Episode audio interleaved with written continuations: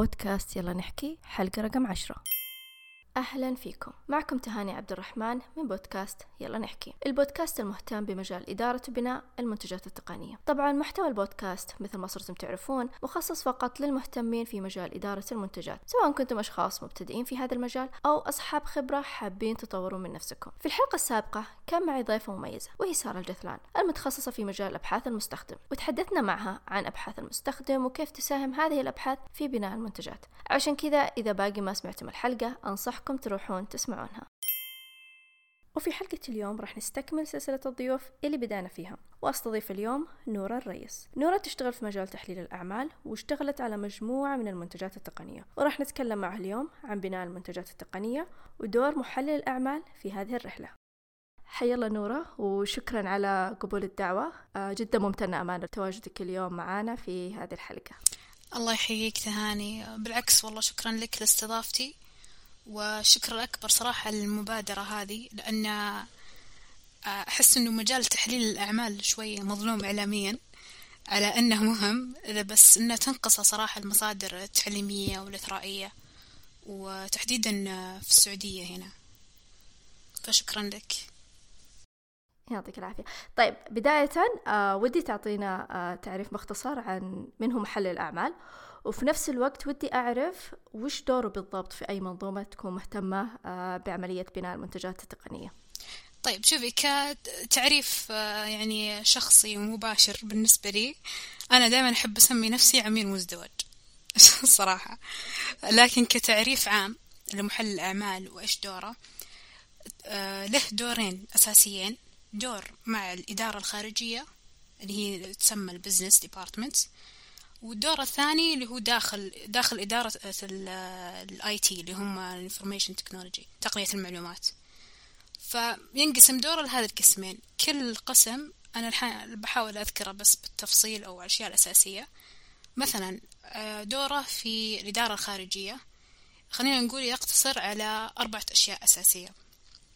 أولا اللي هي المحلل الأعمال يحتاج أنه يفهم الإجراءات وطريقة عمل الإدارة هذه. وفي طرق كثيرة صراحة لها. يعني مثلا فيه اللي هو ال observation اللي أنا مثلا أجلس مع الإدارة أشوف كيف هي تشتغل. وفي مثلا meetings مثلا اجتماعات أجلس معاهم أحاول أفهم إيش هي الإجراءات.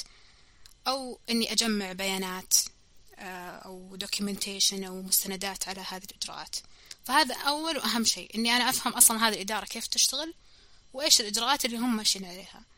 ثاني شيء اللي هو بعد ما أفهم هذه الإجراءات أبدأ إني أحلل أو أسمع المتطلبات اللي هم ذاكرينها. فشيء أساسي إني أسمع مهما ذكروا متطلبات سواء أنا بوجهة نظري الشخصية كمحلل أحس إنها فعلا هذه متطلباتهم أم لا. يعني هي مهارة إني أنا أربطها بعدين في الاحتياج الفعلي هم يسمونها requirements gathering و requirement elicitation. اللي هي تجميع المتطلبات.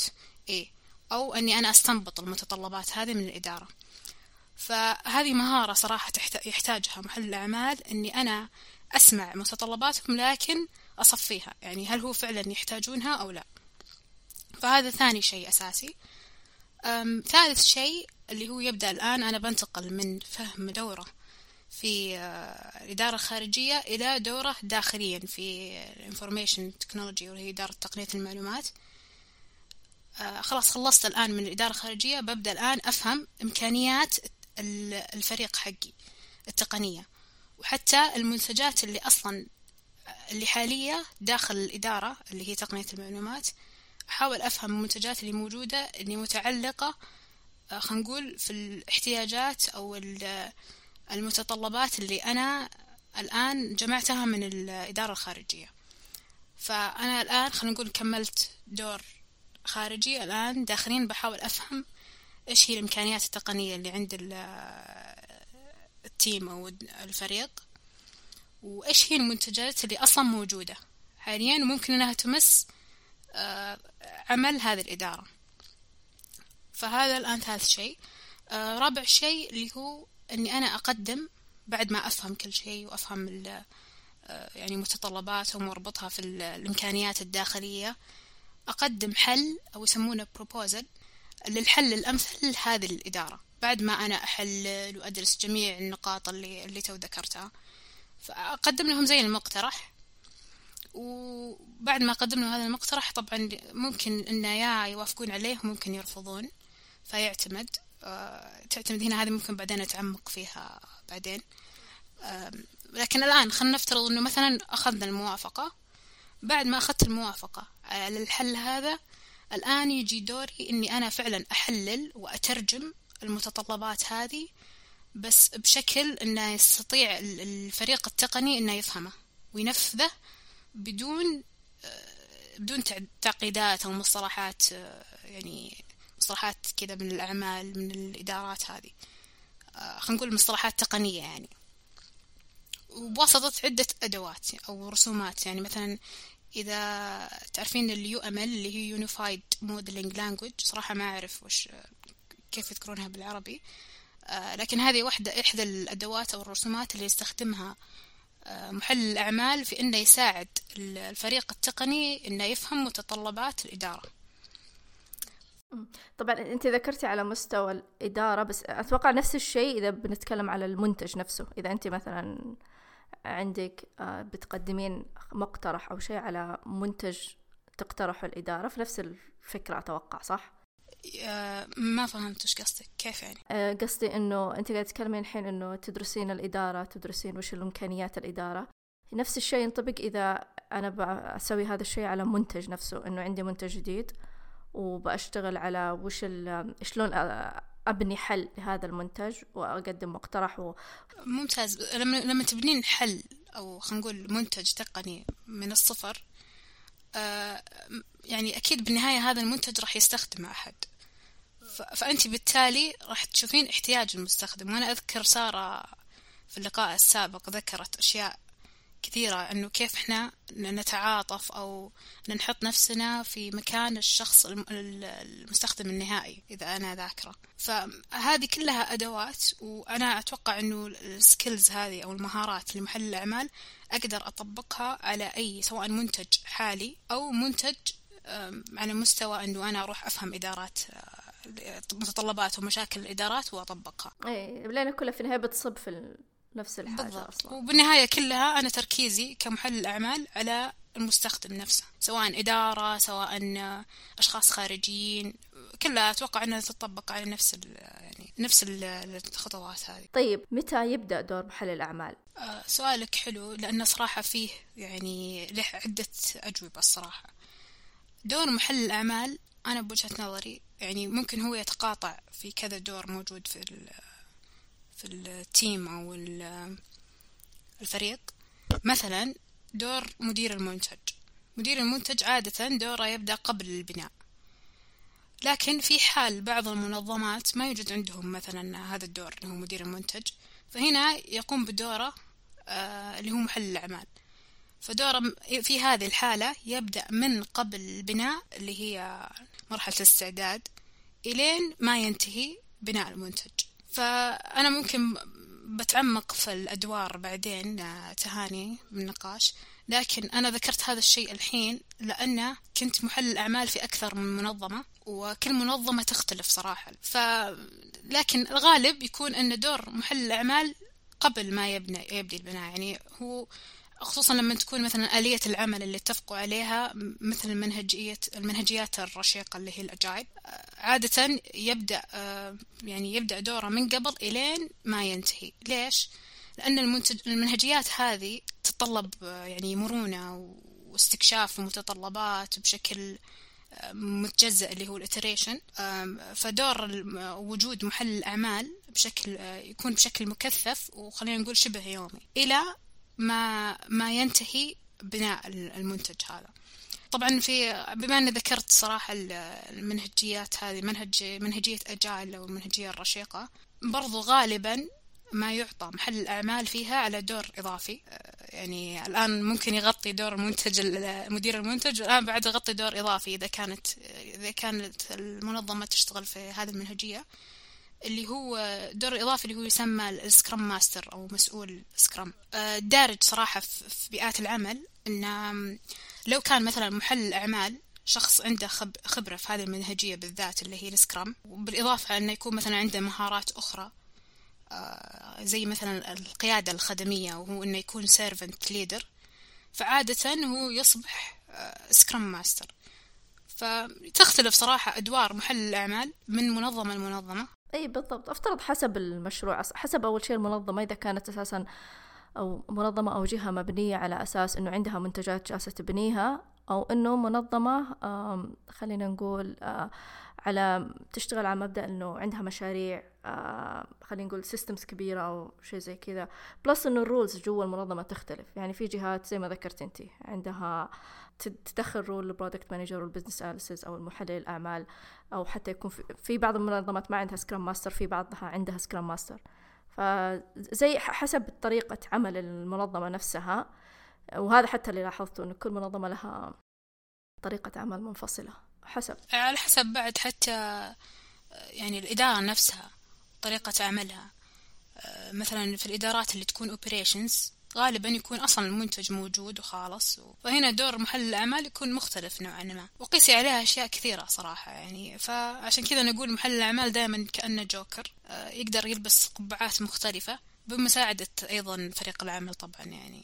طيب آه خلينا نقول لو أنه كمحلل أعمال الحين عنده منتج جديد آه قاعد يشتغل عليه آه إيش هي الطريقة والآلية للبدء بدراسة أو تحليل أي منتج جديد. هل في طرق معينة وهل في تولز معينة يستخدمها محلل الأعمال حتى يبدأ آه، عملية آه، آه، يدرس أو يحلل المنتج اللي هو شغال عليه أو اللي راح يبنيه؟ سؤال جميل جدا تهاني أنا من وجهة نظري الشخصية أشوف أن كل شخص له آلية تميزة عن بقية محللين الأعمال.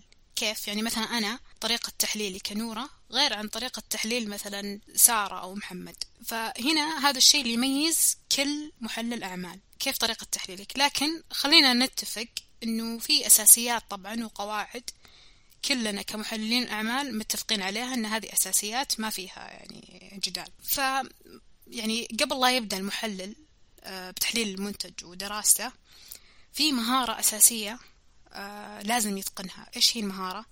المهارة هي الإنصات. الإنصات ما هو فقط يعني السوالف مثلا الإدارة هذه ولا النقاشات هم لا.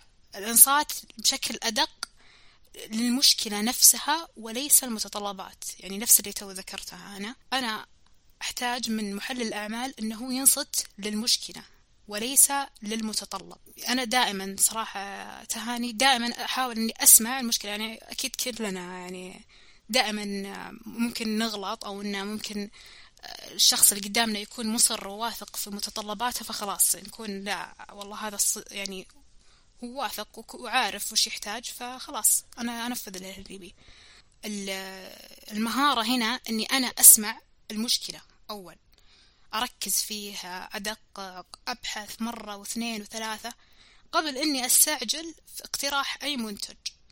وقبل أني أستعجل في إني أنا أنفذ فقط يعني آه، متطلباتهم أكتبها كذا على ورقة وأرجع للتيم أو للفريق وأقول يلا هذه متطلبات واحد اثنين ثلاثة يلا خلنا ننفذها. بدون ما إني أراجعها وأحللها وحتى أتأكد إن هذا فعلا بيكون هو المنتج المناسب ترى ممكن ما يكون أحتاج إني أبني منتج من من من الصفر. ممكن يكون في منتج أصلا موجود ويستخدم. من قبل مثلا إدارات ثانية أو خلينا نقول مستخدمين آه، ثانيين. فالكثير صراحة للأسف ما يعطي اهتمام بهالنقطة. وغالبا يعني ما ودي أقول غالبا بس يعني في كثير تصير إنه يتسرع ويفترض إن مثلا الإدارة هذه فاهمة متطلباتها جيدا آه، ما في مجال للتشكيك. خلاص آه، انت قلت كذا أنا بنفذ لك. فهذا الشيء أنا أشوفه يعني شيء أساسي إنك يكون عندك هذه المهارة آه، إنك آه، يعني تسوي خلينا نقول تفلتر بين المشكلة وبين المتطلب.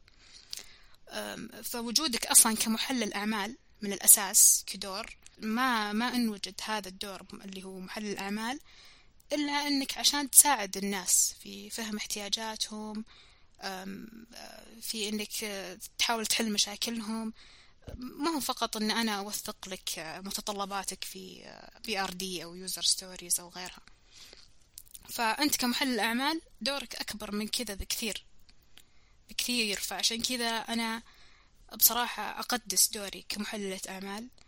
آه، جدا أستمتع في القيام بدوره لأن فعلا أشوف إيه الفاليو من هذا الشيء. فمن أهم وأمتع صراحة التحديات اللي أنا أواجهها إني أفهم أو أي محلل أعمال يواجهها إني أنا أفهم مشكلات هذه الإدارة. آه، ألقى لها حلول بسيطة أو, حتى تكون يعني دام إنها بسيطة ترى مو مو بالضرورة إنها تكون ما هي فعالة ممكن تكون بسيطة وفعالة تناسب احتياجهم الفعلي وليس ما هم يعتقدون إنهم يحتاجونه.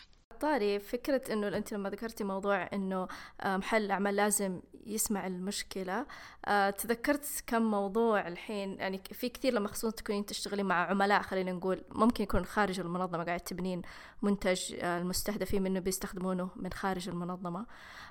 غالبا لما تجلسين معهم في وقت الجمع المتطلبات يعطيك على طول وش الحل قبل ما يعطيك المشكلة أصلا. فيقول سووا كذا طيب أوكي وش المشكلة بالضبط؟ وهذه كثير شفتها إنه لا هذا هو الحل سووا هذا الحل عشان إحنا عارفين إنه بيحل هذه المشكلة. فكثير هذه تصير أصلا إنه بعضهم إي صادقة بس تدرين ليش؟ يعطيك أول شيء الحل وبدون ما يعطيك المشكلة هذه الإدارات غالبا وطبيعي صراحة أنا مرة يعني أتفهم إنهم بيكونون يشوفون الشيء من من زاويتهم هم فقط. لكن محل الأعمال بيكون عنده صورة أكبر على سواء الإمكانيات الموجودة أو حتى احتياجات الإدارات الثانية اللي أصلا ممكن تتشابه مع احتياجات الإدارة هذه. فهنا الشطارة الصراحة إنه هو يستوعب إن أنا أفكر بشكل أكبر أفكر إنه وش الشيء اللي ممكن يقدم لهم الفائدة بسرعة وبنفس الوقت إنها تكون يعني ما هي شرط إنها معقدة.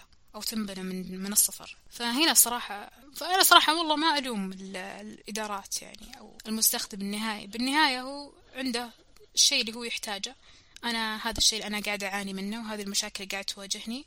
فأنا أبغاك تحلين لي إياها. دورك أنت كمحلل أعمال أنت اللي المفروض يعني توجه تفكيره للطريق الصحيح. بالضبط أي ففي النهاية محل الأعمال هو اللي يكون فاهم السيستم فاهم النظام. فاهم وش وش الحل الأمثل حتى وإن كان خلينا نقول العميل آه، اقترح حل. يشوفه من وجهة نظره هو المناسب ولكن في النهاية آه، اللي أكثر شخص هو بيكون ملم بتفاصيل النظام هو المحلل الأعمال. ما أدري بس أنا أشوف محلل الأعمال إنه هو الشخص اللي أتوقع حتتفقي معي إنه هو الشخص اللي يترجم أساسا كل المتطلبات هذه حتى تكون أساسا واضحة زي ما ذكرت أنا...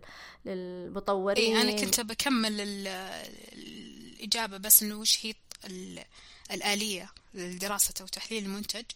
من ضمنها فعلا تهالي الشيء اللي ذكرتيه إنه يترجم. لكن هذا ترى آخر شيء يكون في قبلها أشياء كثيرة لازم يسويها. يعني مثلا من ضمنها الإنصات اللي أنا تو ذكرته. شيء ثاني مثلا تجميع البيانات إجراءات سياسات القواعد الأعمال اللي هي ال business rules المنتجات الرقمية اللي أصلا مبنية سابقا ممكن تكون حل هذه المشكلة.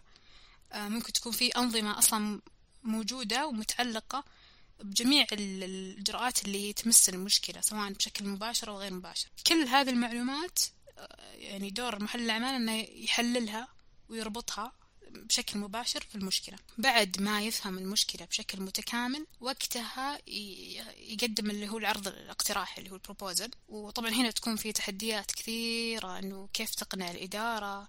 كيف تتفاوض معهم؟ كيف تقدم حلول بديلة إذا كان في احتياج؟ أشياء كثيرة يعني تتطلب لها فعلا مهارات كثيرة. اللي هي مهارة مثلا التفاوض مهارة الاقتناع عفوا الإقناع مهارة النقاش وكيف تحاول أنك تقنعهم.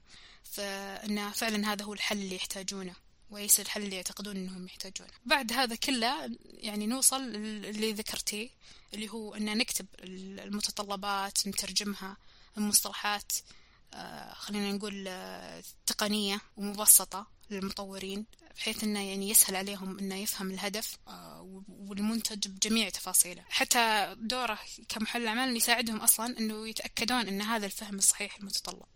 فغالبا صراحة المطورين الأمانة يعني هم جدا ناس عمليين ما عندهم وقت إنه والله أنا أدخل وأبحث وأشوف وأقعد مع ال business عشان أفهم. خلاص أنت قدامك يا محل الأعمال. أنت وظيفتك إيه؟ وظيفتك إنك تبسط لي كل شيء تعطيني الملخص وأنا بس أسوي copy paste وأحط لك اللي تبيه. يعني لا توجع راسي ولا تدور راسي بالأشياء هذه تفاصيل أنا ما أحتاجها. أنا مهمتي إني أبرمج بس وأتفهم صراحة. ونرجع بس شوي لكتابة المتطلبات. حتى يعني يجب أن نكتب متطلبات حتى في جزئين. جزء للإدارة نفسها أن عشان توافق عليها وخلاص يتحدد السكوب. وفي جزء ثاني اللي هو أنا أكتبها للفريق العمل المبرمجين أو المطورين. فجزء أني أكتبها للإدارة بتكون طبعا في مصطلحات ومنهجية غير والستركتشر غير لنفس اللي هو المستند هذا. فمثلا إذا كانت المنهجية اللي أنا متبعتها هي منهجية مثل منهجيات الرشيقة اللي هي Agile آه، يختلف ترى حتى أني أنا أكتب متطلبات. يعني مثلا آه، غالبا انه ياخذون موافقة على التصميم نفسه اللي هو ال prototype في في كل مع كل إصدار أو release لأن إحنا في المنهجية هذه كل أسبوعين نكتشف احتياج جديد. فبالتالي صعب إني أنا بالبداية أكتب لهم مثلا مستند في كل متطلباتهم وش النطاق لأن أصلا النطاق بيتحدد مع الوقت وفي تغيرات كثيرة. فبالتالي إنك تاخذين موافقة على هذا المستند تكون صعبة شوي. فممكن كحل إنه ناخذ موافقة على التصميم مثلا. يعني أسوي لك التصميم آه هذا هو خلاص موافق على هذا بالضبط هذا الإصدار أو هذا الريليز تمام مشينا فيها. فتختلف صراحة كتابة المتطلبات من من مشروع لآخر وغيره. حسب ممكن يكون المشروع حتى معقد المشاريع المعقدة المشاريع البسيطة المشاريع اللي بالضبط. يكون فيها rules كثيرة ومتطلبات كثيرة. ف في النهاية أنت زي ما ذكرتي ممكن طريقة العرض تكون يا إما prototype أو كذا. أهم شيء إنه يكون عند ال... الإدارة أو العميل اللي يكون يحتاج هذا المنتج تصور واضح عن المتطلبات اللي أنا طلبتها كيف راح تكون. آه لأن نتوقع لما يجي العميل خلينا نقول يطلب أشياء كثيرة فما يكون في النهاية متخيل وش الطريقة أو وش ال... شلون بيكون الشكل النهائي لهذا المتطلبات؟ صح. وأصلا غالبا إذا عرضنا له تصميم أو حتى أرسلنا له مثلا المستند هذا تبدأ تتفتح عيونها على أشياء أو أفكار جديدة. امم صح. فبالعكس كل هذه الأشياء تساعد على أن يعني تقارب وجهات النظر تقارب إنه أنا فعلا فهمت اللي أنت تحتاجه أو لا. فهذا شيء أساسي صراحة. طيب قاعدين نتكلم على موضوع البناء والتحليل في البدايات أي منتج خلينا نتكلم على بعد الإطلاق. طلع عندنا منتج نهائي. كيف يتحقق أو يدرس خلينا نقول محل الأعمال حاجة المنتج حاجة المنتج لأي تحسينات إضافية؟ يعني عندنا منتج جاهز أطلقناه للسوق. أكيد له تحسينات بتكون آه، موجودة يحتاجها هذا المنتج بعدين. برضو سؤال ممتاز وتكثر يكثر فيه الجدال لأن هنا هذا بالذات النقطة اللي ذكرتيها تهاني هي نقطة تقاطع مع مهام كثير من الفريق العمل. يعني خلينا نقول مثلا إذا كان مثلا فيه مدير منتج إذا كان في باحث اللي هو ال user researcher إذا كان في محلل الأعمال كلهم نفس الفريق هذه النقطة تتقاطع مع عملهم كلهم هذا الثلاث أدوار. هم بالنهاية كلهم طبعا فريق واحد لكن آه، ممكن كل شخص يقدر يشوفها من منظور اختصاصه كيف؟ يعني مثلا أنا كمدير منتج كيف أدرس حاجة المنتج للتحسينات هذا ممكن تكون بشكل أعمق أو إني من ناحية إني مثلا أشوف إيش هي اللي هي ال road map أو إنه آه، يعني أقدم أدرس المنتج نفسه من ناحية إنه آه، مثلا جتني شكاوي من نهاية من المستخدم النهائي. فهنا يختلف. أو مثلا الباحث ممكن يستخدم آه، تقنيات أو أدوات مثل اللي ذكر ذكرتها سارة اللي هي قياس تصرفات المستخدم behavior واللي هي تماب هذه الأشياء. فيختلف صراحة من رول لرول في حال عدم مثلا وجود مدير منتج في المنظمة أو أو خلينا نقول مثلا حتى باحث غالبا محلل الأعمال يقوم بهذه الأدوار كلها. كيف؟ خلينا نسأل كيف. يعني بكل بساطة صراحة في مؤشرات كثيرة يعني بتساعد إن إنك تلاحظ إنه هذا الشيء بدون إنك تسمع مثلا شكوى من الإدارة أو غيرها. فمثلا إذا كان ما في باحث مستخدم ولا مدير منتج ومحلل الأعمال خلينا نقول على قولتهم شايل الليلة في كثير ممكن تحديات راح آه، نسمعها من مدراء المنتجات ويمكن انت تهاني حتى بنفسك واجهتيها إن المستخدمين مثلا يطلبون آه، منتجات رقمية معينة ونشتغل ونتعب عليها وبالأخير ما حد يستخدمها. هذا هذا تصير كثير. ليش؟ هي مشكلتين أساسيتين ممكن تكون واحدة منهم. يا أن المنتج يحتاج تحسين هذه واضحة. أو أن المنتج أصلا من الأساس ما كان تحديد مشكلة الإدارة هذه أو المستخدم النهائي كان تحديد مشكلته كانت بالشكل الصحيح. آه، فهنا في طرق كثيرة صراحة. أهمها أننا نبني حالة تعاطف زي ما أذكر سارة بعد ذكرتها اللي هي حالة التعاطف اللي هي الإمباثي. ففي مثلا empathy map في أشياء تحاول أنك تتعاطف مع المستخدم النهائي وتفهم سبب عدم استخدامه للمنتج. ف... إيه، فإذا كان المنتج يستخدم بس مثلا مو بالشكل الصحيح والفعال نحتاج أننا نراقب السلوك هذا عشان نقدر نستنتج يعني طرق كثيرة لتحسينه. فطريقة مراقبة سلوك المستخدم تختلف يعني على حسب نفس المنتج على حسب الإمكانيات الموجودة إذا كانت في توز إذا كان حتى في أدوار مثلا آه، إذا كان في دور المدير منتج إذا كان حتى في باحث فهذا بيساعد كثير صراحة. إنه إنه يفتح عيون الفريق على عدة طرق معينة إنك تفهم بالضبط ليش المستخدم هذا مو قاعد يستخدم المنتج. وأتوقع لو إنه كان في زي ما ذكرتي أدوار آه إنه في مثلا مدير منتج موجود في محلل أعمال موجود. راح يسهل كثير على إنه نعرف بالضبط آه وش اللي إيش الأشياء التحسينية ممكن نشتغل عليها. يعني زي ما ذكرتي في tools ممكن نستخدمها من جهة ممكن ال UX research ممكن يساعدونا. آه ممكن ال operation حتى إذا في جالسة tickets تجي معينة على أشياء أو آه نقاط معينة ال end user جالس يشتكي منها. ال feedback اللي قاعد يجي إذا كان في survey من فترة وفترة يرسل لل end user عشان نعرف وش رأيه بالمنتج. فمهما إذا كان في أدوار آه، أو خلينا نقول أشخاص ماسكين أدوار معينة بالتالي راح يكون في مخرج واضح لمحلل الأعمال يقدر يعرف وش الأشياء اللي يحتاج يحسنها. أفضل من إنه يكون محلل الأعمال زي ما قلتي ماسك ال roles كلها. إيه صحيح. ف زي ما قلت لك محلل الأعمال ممكن ال role حقه والدور حقه يتشكل على حسب إمكانيات الإدارة والمنظمة نفسها واحتياجهم تختلف صراحة صحيح. أشياء كثيرة على طيب. حسب ودي أتكلم بعد على موضوع أشوف أنه كثير آه، فيه آه، تداخلات مرة آه، اللي هو مدير المنتج ومحل الأعمال كيف ممكن يشتغلون مع بعض وإيش هو الفرق بينهم أتوقع هي تختلف على حسب المنظمة بس ودي أسمع من وجهة نظرك بحكم أنه اشتغلتي على مشاريع واشتغلتي مع منظمات مختلفة وش الشيء اللي تشوفينه من وجهة نظرك؟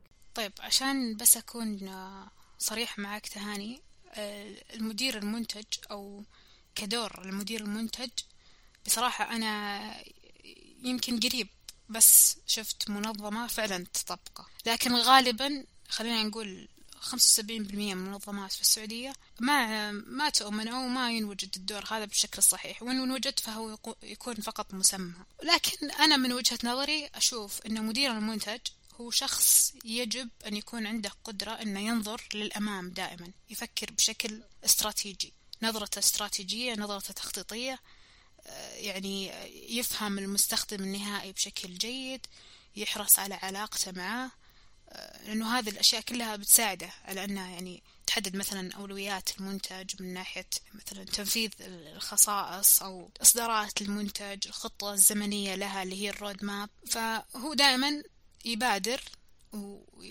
ويقدم بإيجاد فرص وتحسينات دائما للمنتج. أنا هذا من وجهة نظري أو كيف أشوف مدير المنتج. نجي للمحلل الأعمال. محلل الأعمال آه، ترى لو كان حتى بعد بين الاثنين محلل الأعمال ومدير المنتج chemistry أو تناغم وانسجام جيد بالعمل معا ترى ممكن يحققون أشياء يعني آه، يعني أشياء wow على قولتهم. فمحلل الأعمال أنا أشوف أنه ممكن يكون عنده فهم أكبر يعني آه، من ناحية مثلا إمكانيات الفريق تكون علاقته داخليا بالفريق آه، يعني قوية يعرف آه، وش إمكانياتهم وش التقنيات أصلا المستخدمة في الإدارة إيش لغات البرمجة المختلفة لكل مطور يستخدمها. ممكن يتعمق بالفرص بالتحسينات اللي اللي أصلا مدير المنتج هو اشتغل عليها يتعمق فيها. ويدرسها بشكل جيد وممكن حتى يقدم استشارة للمدير المنتج. فأنا أشوف الاثنين يعني يحققون خلينا نقول موازنة يكملون بعض. في حال كان في تناغم وانسجام جيد يعني وفهم كل شخص وش متطلب منه بالضبط. صح. وأتفق معك في موضوع أنه بحكم يعني أنا موجودة من فترة في مجال إدارة المنتجات ما في كثير جهات أصلا تفهم وش هو دور ال product manager أو حتى مدير المنتج. آه عشان كذا. قليل جدا الجهات اللي ممكن عندها مدير منتج ومفعل الدور فعلا إنه مدير المنتج يقوم بالمهام اللي هم عارفين وش هو. آه جالس آه فعلا غالبا صراحة يكون مسمى فقط غالبا يعني. صحيح. طيب بنرجع شوي لموضوع آه تحليل الأعمال. الحين آه من واقع يعني من خبرتك في عملك على المشاريع السابقة هل الأفضل تشوفين أنه محل الأعمال يكون عنده خلفية تقنية أو لا يكتفي أنه يكون عنده خلفية بس في البزنس؟ شوفي في ثقافة الغرب وصراحة أقولها مو باقتداء فيهم ولا مدح ولا شيء لكن بس معلومة جانبية. آه، عندهم محل الأعمال دور يعني ما حد يستطيع إنه يوصل له إلا بعد سنوات طويلة من العمل كمطور أو كمبرمج. فهم يعتقدون إن الشخص أو الموظف ما يمكنه الوصول آه، إنه يستوعب كل الطرفين ويناقش هذا ويناقش هذا ويكون عنده مهارة فعلا للإقناع وكل المهارات اللي أنا ذكرتها قبل شوي معك إلا بعد أنه يكون له خلفية عميقة تقنية. فهذا في ثقافتهم. لكن صراحة حنا في ثقافتنا أو في منظمات العمل غالبا يكتفون بالخلفية الدراسية. يعني خلاص معك شهادة أي شهادة من الحاسب فأنت مؤهل أنك تكون على طول تدخل مجال تحليل الأعمال. أو بوجهة نظرهم أنه مثلا مع الخبرة ومع الاختلاط بالمبرمجين و... أو المطورين ممكن أنه يتعلم المحلل. يعني مع الوقت أمور تقنية بتساعده إنه يقدم يعني تحليلاته بجودة أفضل. صح أتفق معك. هو حتى آه، ما أقطع كلامك فيه يعني أنا واجهت هذه خلال عملي على مشاريع سابقة كان في إنه أحيانا لما يكون محلل الأعمال ما عنده خلفية تقنية ما أدري أشوف إنه كان يكتب مثلا الحل التقني بعيد عن أخذ بعين الاعتبار موضوع ال system نفسه وشلون آه إيش الأشياء أو التفاصيل اللي في ال business نفسها. صح. فيصير فيه آه، شد وجذب بين محلل الأعمال وبين الفريق التقني إنه وشلون ممكن يطبق هذا الحل. إيه تصير تصير صح. آه عشان كذا والله أنا شوفي أنا أحس إنه ضروري.